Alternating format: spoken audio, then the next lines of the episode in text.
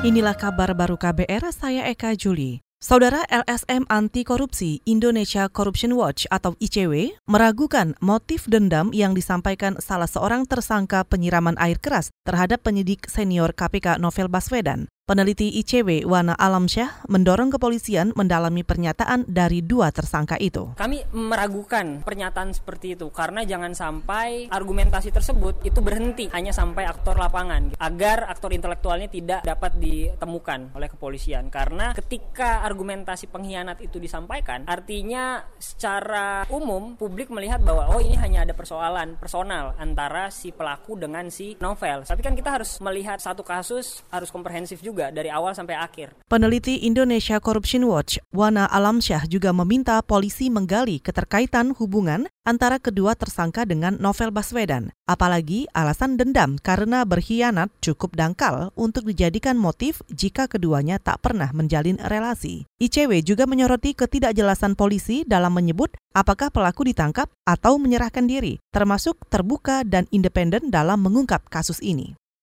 Kita ke soal lingkungan. LSM Lingkungan Wahana Lingkungan Hidup atau WALHI menilai penghapusan sanksi pidana pada pengusaha nakal akan merusak lingkungan di Indonesia. Manajer kampanye perkotaan dan energi Walhi, Dwi Sawung menilai penghapusan peminadaan akan membuat pengusaha semena-mena terkait eksploitasi dan perusakan alam. Menurutnya, pemerintah menganak emaskan pengusaha dan investor. Nah itu yang riskan juga, jadi kan sebenarnya ada ancaman pidana ya, dan selama ini sebenarnya masih jarang dipakai ancaman pidananya, malah baru dendanya aja sih, kalau pidananya masih pidana kurungan, paksaan badan juga itu masih kurang. Nah itu yang kami khawatir juga, jadi makin loss aja gitu. Apalagi kalau dendanya kecil gitu ya, kan ada denda sekarang ya, dendanya kecil ya udah daripada dia mengurus lingkungan dengan biaya tertentu, ya udah dia bayar dendanya aja. Gitu. Manajer kampanye Perkotaan dan Energi Walhi Dwi Sawung juga meminta pemerintah tidak boleh menghapus pemidanaan pengusaha nakal. Walhi menilai jika sanksi pidana dihapuskan, kasus perusakan dan pencemaran lingkungan akan semakin parah.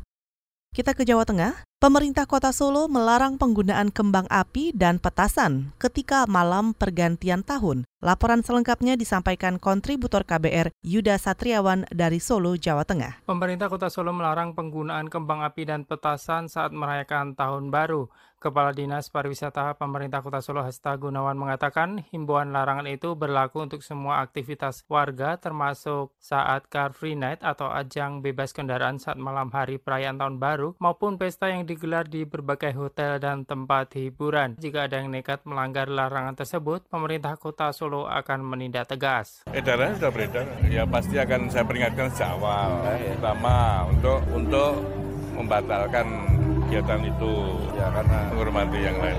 Tidak hanya menghormati pemerintah selaku yang menerbitkan aturan, tapi ya menghormati seluruh masyarakat kan tahun yang ketiga ini. Surat edaran larangan penggunaan kembang api dan petasan saat malam tahun baru diterbitkan Pemkot Solo pekan lalu.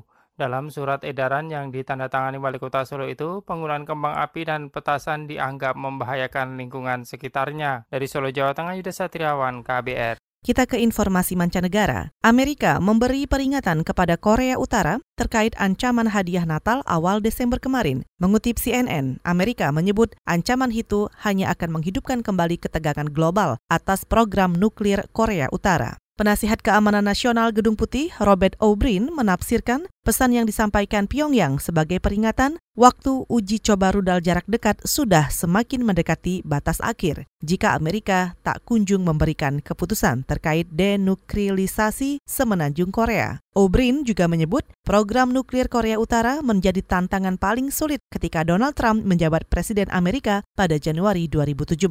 Saudara demikian kabar baru, saya Eka Juli.